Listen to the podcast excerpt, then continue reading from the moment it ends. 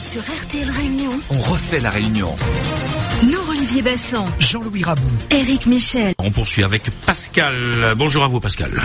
Bonjour à toutes et à tous. Bonjour. Moi, j'aimerais revenir sur les, les primaires, parce qu'en fait, euh, à peine la primaire de la droite est-elle terminée, qu'on commence déjà à étaler celle de la gauche. hein. C'est bien organisé. C'est l'ouverture d'ailleurs de de la période à- des candidatures à gauche à partir d'aujourd'hui. Tout à fait, ce qui va me permettre de répondre assez rapidement, cette fois-ci, à la, à la question qu'a posée Monsieur Nour-Olivier Bassan en vendredi dernier, qui était euh, pourquoi l'UPR ne fait pas de primaire? Alors, pour faire court, j'ai choisi euh, trois raisons qui pourraient expliquer pourquoi l'UPR ne fait pas de primaire. Comme ça, Monsieur Michel n'aura pas à faire le bûcheron.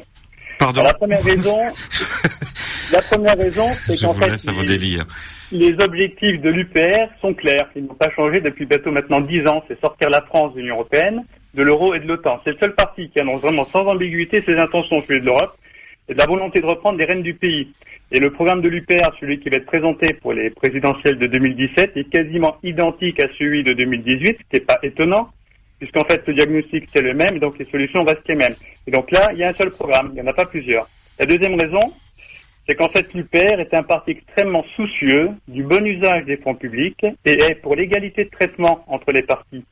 Donc les fonds publics ne doivent pas être mis au service d'un seul parti au détriment des autres. Et une primaire, c'est vraiment tout le contraire d'une égalité de traitement, puisqu'à ce moment-là, il y a un parti qui prend toute la place médiatique. La troisième raison, c'est que bien que n'ayant pas encore accès à des financements publics, l'UPR gère correctement ses dons et ses adhésions.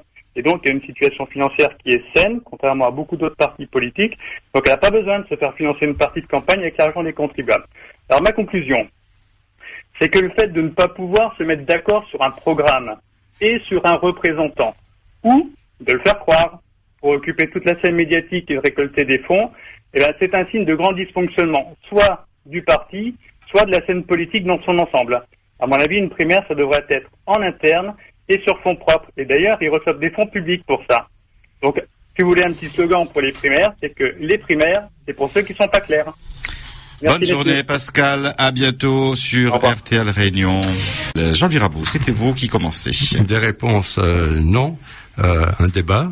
Euh, je reviens sur les propos de Pascal. Alors, je ne suis pas adhérent de l'UPR que je connais euh, que je connais trop trop mal.